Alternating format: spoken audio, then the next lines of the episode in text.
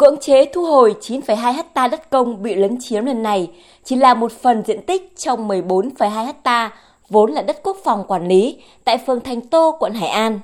Cách đây 4 năm, vụ án xẻ thịt đất quốc phòng ở khu đất này đã bị tòa án xét xử với mức tuyên án lên tới 168 tháng tù giam dành cho 5 bị cáo, trong đó có nguyên chủ tịch Ủy ban nhân dân phường Thành Tô từ năm 2009 với vai trò tích cực đã ký bản đồ khu dân cư chuyển nhượng hơn 5 hecta đất quốc phòng trái luật theo hình thức phân lô bán nền. Thậm chí còn ký hàng chục trích đo để người dân mua đi bán lại, xác nhận vào đơn đề nghị cung cấp điện nước để hợp thức việc sử dụng trái phép các công trình xây dựng trên đất quốc phòng. Các hành vi tiếp tay cho vi phạm pháp luật của chính quyền cơ sở đã tạo ra sự hỗn loạn lấn chiếm đất công, xây dựng các công trình kiên cố trái phép trên đất quốc phòng theo kiểu mạnh ai nấy làm. Đến năm 2014, toàn bộ khu đất 14,2 ha, trong đó có hơn 5 ha phân lô bán nền, được giao cho một đơn vị quân đội làm dự án. Lợi dụng những sai phạm của chính quyền và các cơ quan liên quan, sự buông lỏng quản lý của đơn vị được giao đất, nhiều đối tượng xã hội đã thách thức pháp luật, ngang nhiên tổ chức san lấp, lấn chiếm đất công, xây dựng trái phép nhiều công trình trên khu đất 9,2 ha còn lại.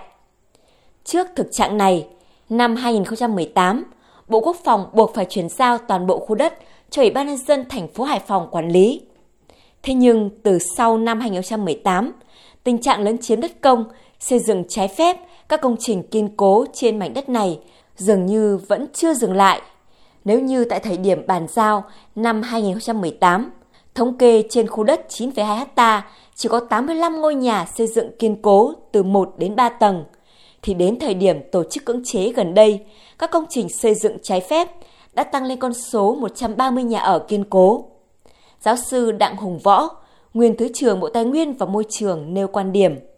Chính quyền địa phương biết rằng rất nhiều người lấn chiếm vào cái đất này, thì tại sao không xử lý ngay từ khi cái hành vi lấn chiếm bắt đầu xảy ra? Chính quyền thực hiện cái quản lý đất đai như thế nào mà lại để xảy ra tình trạng là có một người được giao đất, có một chủ sử dụng được giao đất mà không làm gì? Rồi là người khác ừ, không phải là của cái chủ sử dụng đất đó đến lấn chiếm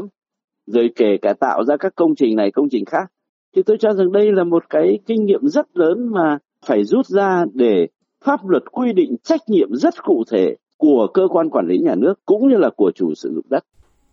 Xuất phát từ những sai phạm liên quan đến vụ án phân lô bán nền, xẻ thịt đất quốc phòng, cộng thêm sự buông lỏng công tác quản lý đất đai và trật tự xây dựng của chính quyền cơ sở và các đơn vị liên quan diễn ra trong nhiều năm đã tạo cơ hội cho các đối tượng xã hội tiếp tục ngang nhiên san lấp, lấn chiếm đất công, xây dựng nhiều công trình trái phép và bán lại cho nhiều người dân nhẹ dạ cả tin, thiếu hiểu biết pháp luật. Phần nhiều trong số họ chỉ vì thấy đất rẻ nên mua, bất chấp không có bất cứ giấy tờ nào của cơ quan nhà nước có thẩm quyền. Đến khi phải chấp hành lệnh cưỡng chế, giao trả lại mặt bằng cho nhà nước, nhiều hộ gia đình trắng tay và rơi vào cảnh màn trời chiếu đất. Một hộ dân bàn giao lại mặt bằng cho nhà nước chia sẻ. Gia đình tôi ở chỗ khu đầm tôn đồng xá này từ 2016. Mình thì cũng là ở chỗ khác đến thôi thì cũng có người quen, có người quen giới thiệu mua thì thời điểm đấy thì đất nó chưa chuộc chuyển giao về phường và vẫn là thuộc đất quân đội. Khi mà mua về thì bắt đầu mới biết là có cái tình hình tranh chấp. Nói chung cái này nó cũng là không may nhận ra cả tin thôi. Cuộc cưỡng chế lịch sử 159 công trình xây dựng trái phép lấn chiếm trên khu đất 9,2 ha tại phường Thành Tô, quận Hải An được đánh giá là thành công. Tuy nhiên, xét cho cùng, cưỡng chế là biện pháp sau cùng mà các cơ quan hành chính nhà nước buộc phải thực hiện để bảo đảm trật tự kỷ cương trên tinh thần thượng tôn pháp luật. Khi buộc phải cưỡng chế, có nghĩa rằng các vi phạm đã cấu thành cho dù việc cấu thành các vi phạm lấn chiếm đất công hay xây dựng các công trình kiên cố trái phép đều diễn ra trong một thời gian dài giữa thanh thiên bạch nhật. Nhưng chính quyền cơ sở lại làm ngơ, lại buông lỏng quản lý, thậm chí còn tiếp tay cho vi phạm.